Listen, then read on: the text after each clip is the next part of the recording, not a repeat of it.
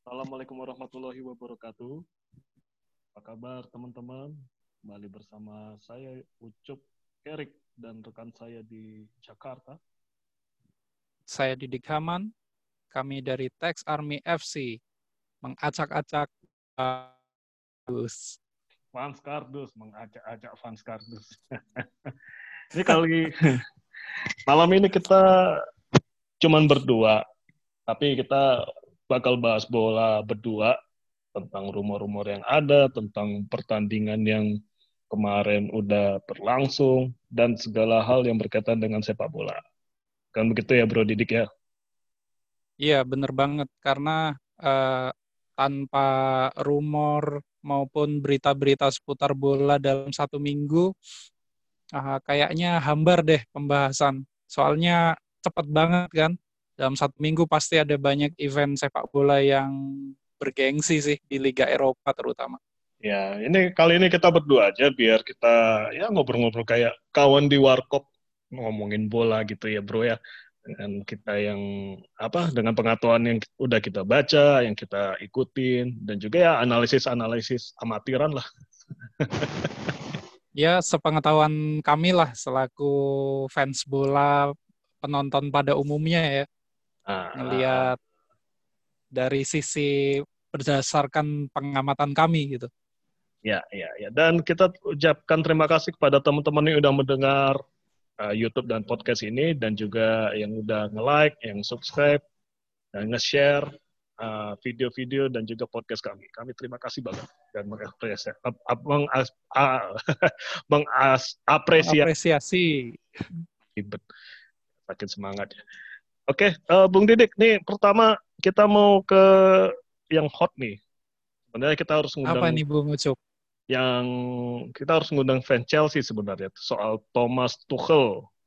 Waktu dengar Lampard, Wah, Thomas Tuchel. Cap, gimana reaksi Bro Didik, Bung Didik?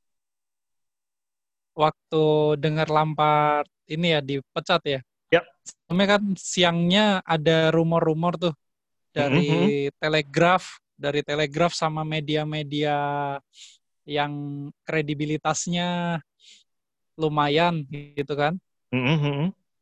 Nah begitu lihat rumor itu, memang eh, apa kalau gue sih ketika ada rumor Lampard bakal diganti gitu, mm-hmm. uh, sih bakal diganti cepat atau lambat karena memang Chelsea uh, performanya menurun gitu sebagai tim maupun harmo uh, kurang harmonis kayaknya Lampard sama beberapa pemain ya. Iya, terutama mungkin iya. pemain-pemain ya. yang dibeli Roman yang mahal-mahal harganya. Mungkin di situ masalah Lampard dengan pemain-pemain ya, Bung. Iya. Nah, cu, cu, betul banget Bung Ucup. Nah, cuman ya sama seperti fans pada umumnya, kaget juga begitu dengar Lampard dipecat hari itu juga dan ditunjuk penggantinya Tuchel kan? Ya, ya. Uh, ya yang ya. ya Tuchel kan saat ini dia belum punya klub kan yang di dilatih sama dia. Ya baru dipecat PSG juga. Ya betul. Aha, dan jadi ya terus ya jadi ya jadi uh, menurut gua kekagetan itu juga sertai kekagetan lainnya. Jadi begitu gua tahu uh, Chelsea menunjuk Tuchel, wah hmm. langsung tuh. Ini Chelsea kayaknya bakal naik nih ke posisi empat besar lah minimal di akhir musim dengan kekuatan yang ada ya. Iya. Kedalaman skuad dan pengalamannya Tuchel di Jerman, di Prancis ya udah teruji. Mungkin di Inggris belum teruji, cuman uh, nanti mungkin kita bahas ya sedikit pertandingan Chelsea kemarin itu yang memang menunjukkan kualitas kuatnya Tuchel gitu. Hmm. Ya dan kita sesekali Ucup nanti... sendiri gimana? Eh, apa? Bang nah, kita nanti sendiri, sekali ya. sorry sorry. Gimana? Kita nanti sekali-kali nah, ngundang fan Chelsea juga, cuman nanti ada waktunya. Dengan harapan. Ya, kalau iya. saya sendiri juga awalnya sih kaget, tapi ya nggak gitu kaget banget. Dalam arti ya Lampard udah kehilangan ruang ganti. Itu satu faktor utama di manajer ya begitu dia kehilangan luang ganti ya cepat atau lambat ya pasti dia akan kehilangan pekerjaan Dan untuk uh, rumor Lampard sendiri, uh, masalah Lampard sendiri, selain kita tahu Roman Abramovich pemilik Chelsea itu seperti apa ya, nggak ragu hmm, untuk mencat iya. pemain, eh, eh pelatih. pelatih. Uh, ya. Dan tentunya Roman nggak mau kehilangan modal dong. Dia udah keluar banyak musim ini gitu. Tapi posisinya sekarang berapa coba? Dia maunya hmm. juara kan. Roberto Di Matteo aja yang juara champion itu bayangin aja sampai dipecat gitu. Iya benar. Liga champion loh kemarin juara 2012. Gan gantinya AVB waktu itu siapa ya? Ganti eh, Andre Villas Boas. Eh, uh, Andre Villas Boas ya? Ya habis ya Roberto Mat Di Matteo terus caretaker AW AVB. Ya. Entah balik ke Jose dulu atau caretaker lupa saya. Entah Hiding ya, sempat Hiding masuk. Saya lupa ah. harus dibaca hmm. lagi nih. Hmm. Iya. Nah, uh, Ancelotti ya. Ancelotti kayaknya sebelum deh. Nah, Ancelotti itu diganti sama sebelumnya. Ya, nah, ya. diganti sama itu sama Di Matteo waktu itu kan caretaker seingat saya. Eh, ya, caretaker. Terus ya. jadi permanen setelah champion. Uh, Chelsea jelek di musim berikutnya ya udah di, dipecat tanpa ragu. Dan memang Abramovich gak mandang dia itu legendnya Chelsea atau siapa ya. Namanya juga pengusaha ya. Untung rugi ya. Nggak mau rugi gitu. Betul. bahkan itu katanya beberapa pemain itu bukan keinginan manajer yang dibeli. Uh, sama ke saya kayak kasusnya Andriy Shevchenko waktu dibeli Chelsea ya. Itu bukan keinginan Mourinho tapi inginnya si uh, Roman sendiri begitu ya Bung ya iya berarti itu uh, kasus-kasus striker flopnya Chelsea sejak eh, era Roman Abramovich ya memang nggak berhenti di Seva sih. Mm-hmm. Torres kan sempat sempat mengalami masa-masa itu juga dan jangan-jangan juga Torres dibeli bukan karena kebutuhan manajer pada saat itu. Oh, jangan-jangan iya, iya. loh ya. Iya, dan ya kita kalau kita baca-baca seliweran apalagi kalau dari sumber-sumber terpercaya, ya memang begitu adanya sih. Beberapa ya ya Roman pengen aja gitu, pengen tapi saya salut tuh sama CEO-nya atau yang cewek itu, Marina Graboskaya. Dia itu memang yeah. tukang nego yang handal gitu. Dealnya tuh, wah, pengen banget kita, uh, klub uh, kita kayak gitu gitu. Punya punya hmm. sosok seperti itu gitu sebagai fans. Dealnya yeah. tuh, oh. ya, gimana bro? Benar, benar. Makanya uh, mungkin juga ada ketidakcocokan juga antara Lampard sama dia ya. Ya. Terutama yang beredar rumornya kan itu uh, Lampard dan manajer sebelumnya kan kurang suka performanya kipernya siapa namanya Kepa Arrizabalaga ya. Ya. Iya. Kepa itu... kan ya deal dealnya memang Chelsea bisa dapat Kepa karena si Maria itu kan. Marina, ha, Marina Graboskaya. Eh Marina, Marina, iya. Dan uh, Kepa flop itu kalau rumornya kan karena masalah cinta ya. Dia putus pak putus cinta dari pacarnya ya namanya juga anak muda galau gitu ya. Labil emosinya gitu. Dan man manajemen Lampard di situ kelihatan jelek sih. Dia harusnya bisa uh, dengerin Kepa apa masalahnya gitu terus hari, hati ke hati harusnya kalau dia punya man manajemen baik. Tapi ya yang yang terjadi dia malah mungkin habis sabarnya ya ngajuin beli kiper gitu. Nah, dari situ kan hmm. harusnya dihandle gitu, menghandle pemainnya sampai pribadi-pribadi seperti Klopp lah di Liverpool. Ya. Yeah. perso pendekatan personal ke pemain itu kan perlu personal. itu. Uh, manajemennya. Itu saya akui di Klopp saat ini. Sama di Pep. Pep juga seperti Pep itu. Guardiola. Dan oleh di MU pun kita lihat akhir-akhir ini Pogba juga bagus dari dia ya saya sebagai fans juga kesel liatnya gitu dengan attitude dia yang suka posting joget-joget gak jelas gitu. Tapi akhirnya dia bisa bisa perform dalam beberapa pertandingan terakhir. Uh, ke, dikecualikan yang Sheffield itu itu beda kasus sih. Yang kemarin kalah sama Sheffield. oh iya. ya, itu itu, itu karena kalau kalau MU kan kuncinya saat ini tiga itu kan Pogba, Bruno sama uh, Rashford. Rashford, salah iya. satu dari ya salah satu dari tiga itu nggak boleh ada yang eh, apa namanya di bawah performa standarnya mereka. Mm-mm. Nah kemarin nggak tahu tuh lawan Sheffield kayaknya faktor keletihan sih sama mungkin ada coba skema baru ya. Yang gue lihat eh Tuan ZB itu sebelumnya kan belum pernah eh, ini kan dimainkan dengan menit sebanyak itu kan di liga dalam tiga pertandingan terakhir. Iya, dan saya kaget tuh. Kirain Eric Bayi itu yang bakal gisi, seperti prediksi teman-teman juga. Oh iya. Nah, tapi ternyata mungkin cedera dan Lindelof mungkin di disimpan buat Arsenal, jadi makanya Tuan ZB dan Oh. dan iya, ada iya, iya. Ada sedikit anggap enteng kalau di mata saya tuh ke squad MU karena yang dilawan cuma tim juru kunci, jadi ya pressingnya nggak ada. Waktu gol kedua itu yang terbukti, ini apaan nih gitu? Pressingnya Oh mana kok? iya, Nah, seperti Iya, itu. benar. Nah, kurang otot kalau gitu. lihat ya kalau lihat statistik sebenarnya eh, Sheffield juga cuman berapa shot on target gitu kan? Iya, benar, nggak, benar, nggak benar. banyak banget. Cuman Benar, dua benar. apa tiga ya? Yang satunya karena apes aja dan golnya juga gol-gol Gol gak penting gol-gol gitu. keberuntungan sih. Iya, iya, benar. Dan nggak banget gitu. Iya apa namanya? Bisa utak-atik di kotak eh, 16 kan ini apa an- absurd banget itu gue lihat Iya, itu iya, gol iya. keduanya terutama. Iya. Terus kalau waktu Chelsea lawan Wolves nonton nggak bro? Bung Bung Didi nonton nggak?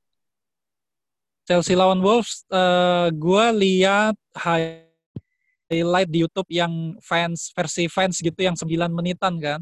Mhm, Jadi jadi jadi kan di FPL kemarin gue eh, terlanjur masang pemain tapi dua pemain Inggris, Tammy Abraham sama Mason Mason Mount. Mason yang ter yang ternyata dua orang ini sama Tuchel ditaruh di bangku cadangan kan.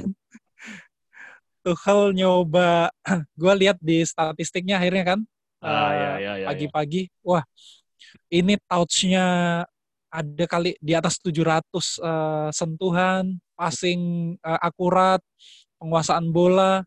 Terus lihat formasi, mereka nggak main berapa? Nggak main formasi 3 back kan kemarin. Mhm, Main mhm. 4-3 4-3-2 Seperti satu ya- kayaknya karena uh, Olivia ya Olivia. Giroud dipasang uh, di depan sendirian kan Mhm, mhm. supportnya si si siapa si Kai Havertz sama siapa namanya Ziyech Werner. Oh, Ziyech. Oh ya, ya, ya, ya. Ziyech Ziyech. Werner malah nggak main loh Oh iya, iya, iya, iya. Ah, Iya. Werner nggak main nggak tahu uh, apa ada faktor oh, masalah kebugaran atau yang lain kan Ya mungkin Cuman mental. ah. si ya kalau yang dipasang di DM itu dua tuh Jorginho sama Kovacic. Nah Ko- Kovacic Ah, ah, ah. eh, kalau yang gue lihat yang gue lihat perannya di di highlight ya ini ya gue nggak lihat langsung sih. Itu eh, apa mereka berdua jadi apa namanya bisa gitu nerapin konsep eh, bola. Biasanya Kovacic kan eh, pengennya dribble, dribble, dribble gitu kan. Hmm, hmm, semau hmm, dia. hmm, hmm. Kemarin itu cepat passing cepat gitu. Pokoknya Hmm. bola ada, keep passing, bola ada keep passing. Jadi Hmm. ini ya mungkin eh, dalam eh, waktu kurang dari dua hari Tuchel udah bisa nyulap Chelsea jadi berubah taktiknya Eh, seperti Tuchel yang gue lihat di PSG ya sama di Dortmund dulu ya kayaknya menjanjikan sih bahaya sih Soalnya waktu waktu pertama apa latihan perdana itu kan di di videoin Chelsea di Twitter, di sosmed. Itu memang eh Tuchel tuh latihannya malam tuh waktu itu ya kan. Itu jarang-jarang tuh Iya. kayaknya latihan malam. Dan dan kalau Iya, saya baca-baca ya, saya baca-baca tuh memang Tuchel ini banyak banyak minta pemainnya tuh untuk lebih banyak gerak, lebih banyak movement, passing-passing bola. Kalau dari lihat dari instruksi di latihan itu ya. Kalau saya baca juga Tuchel itu hampir sama kayak Pep kayaknya. Sekali Iya. pemain sekali dia nggak cocok sama pemain, ah keluar tuh pemain, dijual lah itu, nggak nggak lama lagi, nggak tunggu lama. Itu ada transfer window, ah udah nggak ada tempat buat pemain itu, seperti itu kalau nggak salah. Nah ini per- persoalan berikutnya Bung Ucup. uh, di luar kan uh, pandit-pandit sekarang pandit Inggris dan non Inggris nih. Hmm, Jadinya bawa-bawa sentimen apa pemain Jerman. pribumi, ya oh, pemain iya. pribumi ya. sama pemain non Inggris. Ya. Oh iya iya iya. UK sama non UK. Kayak Gary Lineker kan uh, itu salah satu yang bersuara keras gitu ya, menentang hmm, pemecatan Lampard gitu. Karena ya. mungkin dia melihat imbasnya ke uh, timnas kan. Mereka kan pasti berpikirnya ke timnas gitu kan. Masalah ya. reputasi pemain Inggris itu. Iya, iya, iya. Nah, tapi ya gue nggak tahu nih Tuchel apakah dia akan uh, masih akan menjajaki nih uh, uh, apakah uh, dia akan tetap objektif atau uh, dia akan membuktikan bahwa omongan pandit-pandit ini uh, sebenarnya nggak nggak benar gitu prasangka atau praduga mereka gitu. Mm-hmm. Tapi kalau untuk menangani pemain-pemain mahal, pemain bintang, udah ada di waktu di PSG sih kalau tuh. Jadi itu nggak masalah besar dengan squad mahal Chelsea sekarang ini. Nah, yang penting ya sekarang ini yang penting biar gimana bos besarnya nggak nggak nggak marah lagi gitu romannya tuh aman lah gitu sama roman. Paling itu aja ya tau lah kita gimana uh, bos Rusia ini. Nah, ya untuk pertandingan Spurs lawan Liverpool kemarin gimana? Nonton nggak bro? Spurs lawan Liverpool gue nonton. Uh, jujur aja waktu 30 menit pertama Spurs itu menguasai keadaan lah Mm-hmm. Uh, yang bi terutama yang bikin kami shock itu sebenarnya golnya Son Heung-min yang dianulir VAR kan. Uh. Karena posisi badannya memang uh, offside gitu menurut VAR dan wasit uh, Atkin eh Martin Atkinson atau siapa wasitnya gue lupa. Mm-hmm. Tapi dia wasit senior. Mm-hmm. Nah, uh, seandainya itu gol, mm-hmm. seandainya VAR uh, eh, dan atau wasit menyatakan itu gol, gua rasa uh, Spurs bakal nguasain permainan tuh sampai uh, dan meraih kemenangan lah. Iya, yeah, iya. Yeah. Tapi karena it, itu dianulir uh, terus 30 menit uh, itu Liverpool ambil uh, semacam saling menjajaki juga apa lini saling menjajaki lini tengah masing-masing lah kekuatan gitu kan. Hmm. Nah akhirnya uh, si di menit-menit akhir kan si Bobby nyetak gol tuh hmm. dari hmm. operannya Mane dari sayap kiri kan. Ya tipikal golnya Bobby Firmino lah. Udah hmm. bola, hmm. bola jadi tinggal sontek gol udah.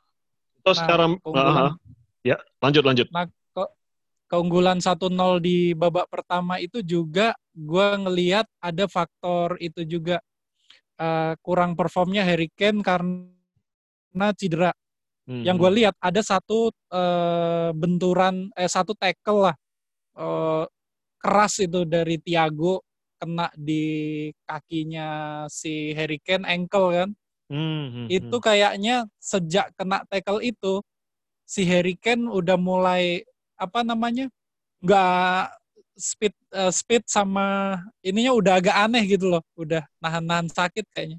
Ya, eh, dan ya. beneran akhirnya dia diganti dan kita ngelihat infonya sekarang malah dua kakinya ini cedera ankle-nya eh, kambuh kambuh lagi gitu. Iya iya. Entah karena efek benturan si Tiago itu yang memang gue lihat wah keras banget itu benturan dan layak diganjar kartu sih menurut gue. Iya dan di Liverpool nah, sejak hmm, hmm? sejak si Kane ditarik dan hmm. tren Alexander Arnold akhirnya nyetak gol cepat di babak tiga menit babak kedua. Ah udah itu uh, sebenarnya tetap panas tuh. Uh, si siapa pemain tengahnya Spurs langsung respon kan tendangan luar kotak penalti. Oh, Dombele ya, Dombele kalau nggak salah ya. Uh, eh bukan, Hioberg, uh, Hioberg. Bukan. Hio Hioberg, ya. Hioberg, uh, iya. Ya, nah itu pokoknya skor dua satu satu itu uh, eh, gue sih prediksi uh, mungkin seri ya ekspektasi waktu itu. Mm-hmm. Eh ternyata si Rodon uh, ini gagal bingung dia ngantisipasi umpannya si ini kan, si tren kan. Mhm. Langsung si Mane cocor tuh Hmm. bola. Eh, ini sih naluri, nalurinya Mane jalan di situ. Mhm. Begitu Rodon eh, stuck, eh, bingung gitu satu dua detik gitu, langsung dicuri bolanya sama Mane. Udah Ah, 3-1 dan, dan eh, selesai sih menurut gua karena eh, Liverpool habis itu langsung masukin eh sebelum Origi siapa ya? Pokoknya Thiago diganti. Cuma gua lupa Hmm. gantinya siapa. Sama Origi masuk. Ya udah. Udah begitu 3-1 ah gua yakin wah aman nih. Pokoknya udah main oper-operan gitu, udah nggak udah nggak sengotot waktu nyari gol babak kedua awal. dan mental dan perlu ya ini untuk bangkitin mental kemenangan ini ya untuk bersaing lagi di papan atas ya bro ya Bung ya Oh iya, jelas banget tuh kalau gue lihat memang yang faktor terpentingnya adalah kembalinya Mane dan Alexander Arnold sebagai pencetak gol sih dan pemberi assist itu eh, Walaupun- catatan penting sih. walaupun Fabinho Walaupun- kata cedera cedera ya Fabinho ya Iya, jadi Fabinho itu H-1 memang udah posisinya 50-50 buat main. Jadi Hmm, hmm, Oh, hmm. kami pun begitu lihat eh, apa rumor-rumor yang James Pierce LFC gitu, dia kan Hmm. kalau kasih info valid tuh. Eh, dari James Pierce bilang Fabinho nggak turun, Henderson yang turun sama Joel Matip, ya udah eh, kita aduh pasrah aja lah ini semoga Harry Kane sama Son nggak adu speed aja. Ternyata nggak nggak parkir bus, nggak parkir bus eh, Spurs. Pemainnya bagus sih. Ah, cuman ini aja ya cuman sial aja dari awal ya Spurs Sial, mungkin. apes, a- Ya. lagi apes memang kemarin itu. Dan memang persaingan Liga Inggris ah, persaingan Liga Inggris jadi makin sengit ini tipis-tipis semua jaraknya City pun Iya. belum tuh City pun walaupun bisa empat poin unggul tapi ya Everton tuh nggak bisa dianggap remeh tuh kan mereka ada partai tunda lawan Everton ya Iya, Everton masih nabung dua pertandingan. Eh jangan lupa West Ham United, eh, David Moyes. Dan ada Jesse Lingard di situ. Iya, jadi jadi West Ham kan trennya bagus nih lima pertandingan terakhir. Ya, Mereka ya, ada ya. di posisi lima klasemen loh. Ah, ah, ah. Iya, jadi ya siapa siapa pun belum bisa tenang. Termasuk Arsenal udah mulai tuh, Ya, benar benar. udah mulai konsisten. Bukayo Saka ini, wah udah seru lah, seru Liga Lagi Inggris. ada ada Odegaard mau masuk ya. Iya. Udah masuk, Odegaard Iya. udah masuk. Ya, Udah ya kita kita ganti dulu deh dari Liga Inggris nanti dikira ini kita bahasin Inggris terus nih. kita ke Liga. Italia. Lihat Coppa Italia kemarin nonton nggak? Yang Derby Milano. Derby Milano gue nggak sanggup. Oh, iya. Jadi cuma nonton highlight doang. Ya, jujur aja saya Karena juga nggak tanding ah, saya juga nggak sanggup nonton ah sempat nonton jam lagi. jamnya bro. Ya, satu. yang kedua fisik kita ini umur, Bro. Umur, Bro.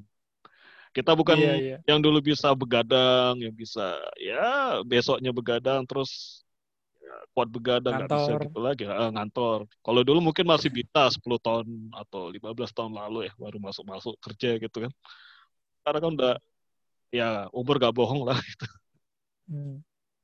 Gimana Bung Ucup? Nah sekarang Bung Ucup nih, eh, gua gantian nanya. Nah. Coppa Italia, Inter lawan AC Milan. Gimana menurut Bung Ucup eh, sebelum dan setelah pertandingan itu? Ada pandangan Bung Ucup terkait pertandingan dan bumbu-bumbunya gitu. Ya kalau Copa kemarin yang saya heran ya sebagai fans netral sih ya. Waktu di Serie A kayaknya nggak se- nggak sepanas ini loh. Kalau saya lihat-lihat timeline apa timeline walaupun apa kayaknya nggak ada yang sampai berantem ini di Serie A loh. Herannya di Copa kok bisa tensinya tinggi. Ya kita tahu derby is derby ya. Apalagi derby Milano gitu. Walaupun mungkin nggak sepanas Inter lawan Juve yang setahu saya.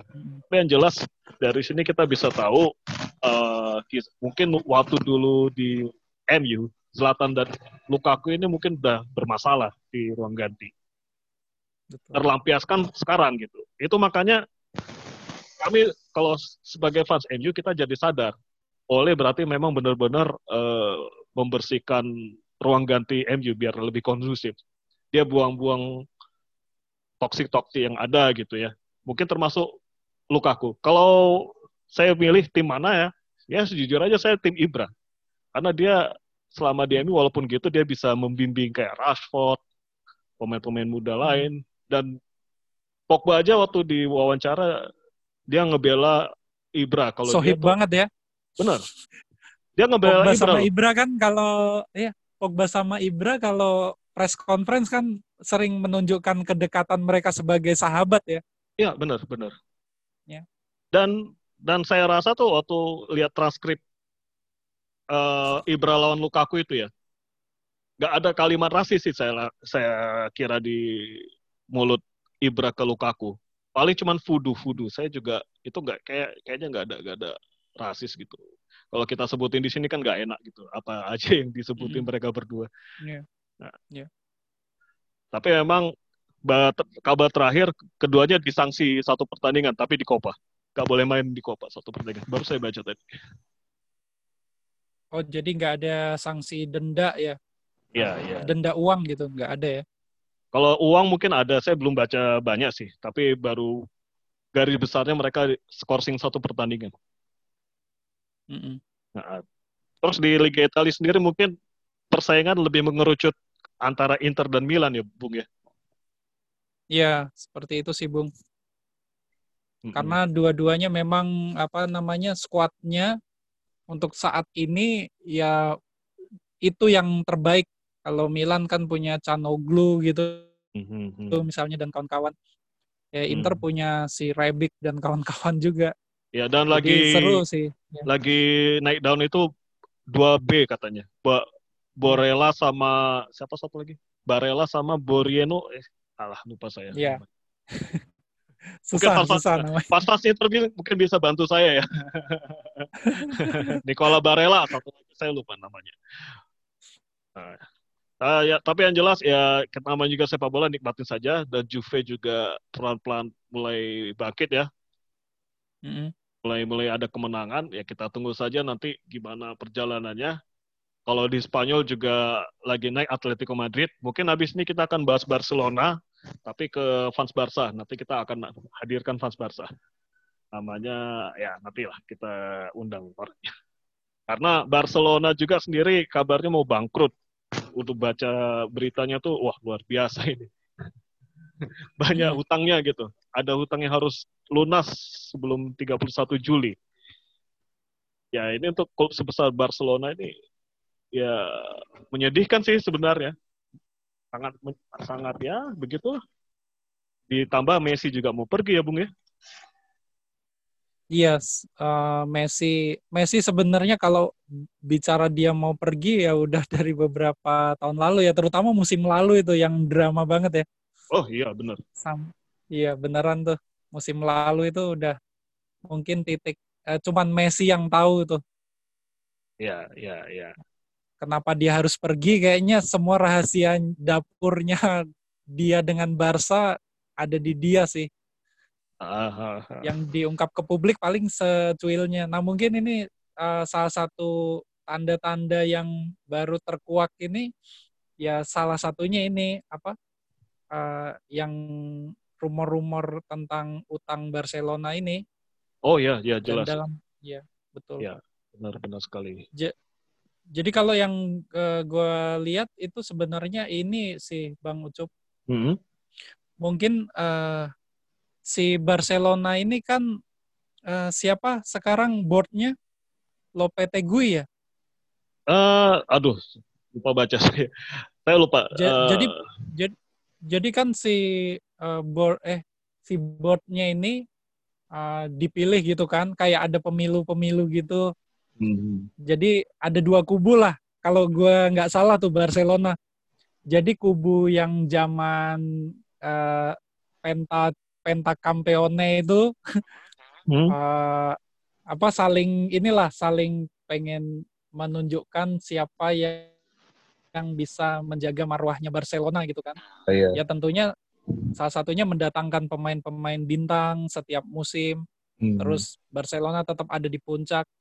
Nah, yang gue lihat uh, sejak kemun, itu sudah tidak ada lagi penerus yang sepadannya si Xavi Iniesta dan pelapisnya si Pique itu udah mulai kelihatan tuh. Nah, dan transfernya Jadi, ya buruk banget.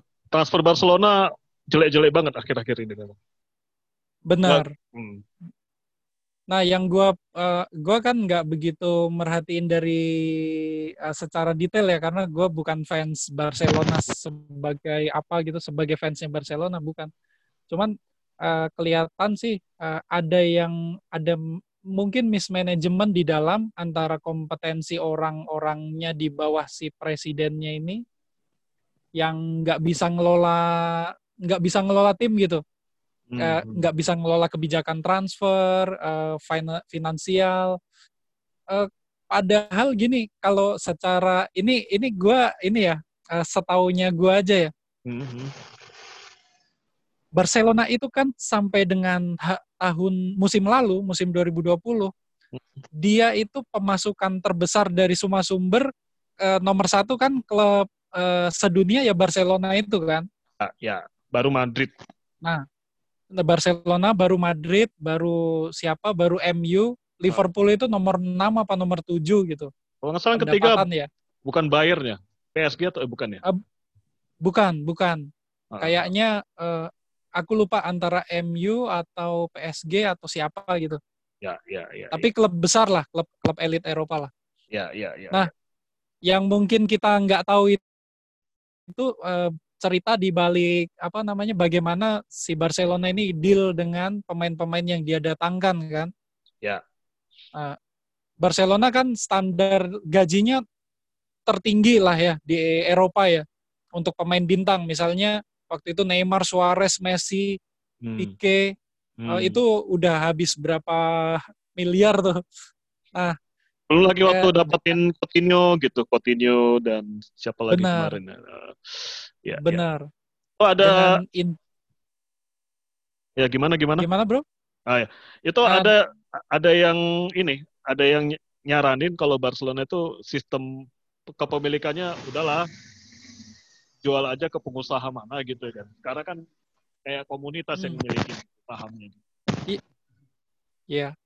Ya harus ada konsorsium yeah. gitu, gitu. Tapi ya apa ini sama aja kayak merusak tradisi Barcelona. Gitu. Mengubah tradisinya Catalonia nih sebagai rival abadinya pemerintah kan. Ah, ah. Madrid. Dan itu kan pernah apa yang awalnya tanpa sponsor di baju, sekarang ada sponsor. Mm -hmm, yeah. Ya, gak ada yang nggak mungkin sih. Atletik Bilbao aja udah ada sponsornya sekarang. Iya. Yeah. Dan uh, itu Bang Ucup terkait utang itu, gue juga baru tahu loh bahwa Barcelona itu untuk mendatangkan pemain-pemain yang selama beberapa musim ini dia masih dalam tanda masih kondisinya ngutang ke klub asal ya, ya ternyata ya. Iya, iya, itu oh. listnya banyak. Walau-walau ya. kayaknya bener. Walaupun iya, ada yang... dan kayaknya main... nanti kita perlu lihat lagi ya. Tapi oh, iya. iya nggak main-main jumlahnya. Hmm. Kalaupun direstrukturisasi nih ya, uh, masih berat gitu. Jadi satu-satunya jalan ya jual pemain bintang. Makanya waktu Suarez kemarin cabut gitu kan. Wah ini kayaknya udah nggak sehat nih kalau Suarez keluar gitu tanpa dia punya masalah gitu kan. Ya, sama ya. Messi dia nggak ada masalah gitu kan. Ah, berarti sama siapa nih? nah, ya mudah, mudah-mudahan nanti berikutnya kita bisa bahas Barcelona lebih apa sama fansnya lebih dalam lebih itu dan iya benar mungkin harus lebih, fansnya kayaknya harus terutama dan, Chelsea ha, nanti yang bahas Tuchel gitu harus ngundang iya. nanti teman-teman yang benar apa, banget bung yang berminat bisa di kolom komen biar nanti kita undang. Iya. Siapa yang mau ngusulin ini silahkan ketik yeah. di kolom komennya yeah. uh, YouTube dan IG-nya Bang Ucup. Oh iya, IG, IG Didik juga ya di mana aja lah yang ya, bisa. terlibat. Sama aja. Tax Army pun nggak apa-apa. di IG-nya Tax Army juga. Uh, Oke, okay, uh, Bung Didik, ini udah 30 menit uh, sesuai jadwal Wah. kita. Nggak uh, kerasa, memang harus sejam kita bahas-bahas ginian sih sebenarnya. satu topik satu jam kayaknya. Harusnya gitu. Ya. Yang mudah-mudahan kita ada Iya. kesempatan kita sejam. Dan terima kasih buat yang udah dengerin. Terima kasih Bung Didik setelah atas Terima- pandangannya. Terima kasih Bung Ucup juga udah ngajak ngobrol di volume keempat ini, episode 4. Nah, kita pasti akan Seru, bahas, seru banget. eh, kita akan bahas eh, yang lain juga dan kita akan eh, undang teman-teman fans-fans maupun pengamat bola dan terima kasih kembali dan jangan lupa eh, follow, subscribe dan share, like. Jangan lupa eh, buat teman-teman kami apresiasi. Selamat malam buat semuanya. Eh, saya Ucup Kerik dan teman saya. Saya Didik Haman, Apa logo kita? Moto kita apa, Bro? eh, mengacak-acak fan kardus dari goanya. Oke, terima kasih. Yuk, kita cabut dulu. Assalamualaikum warahmatullahi wabarakatuh.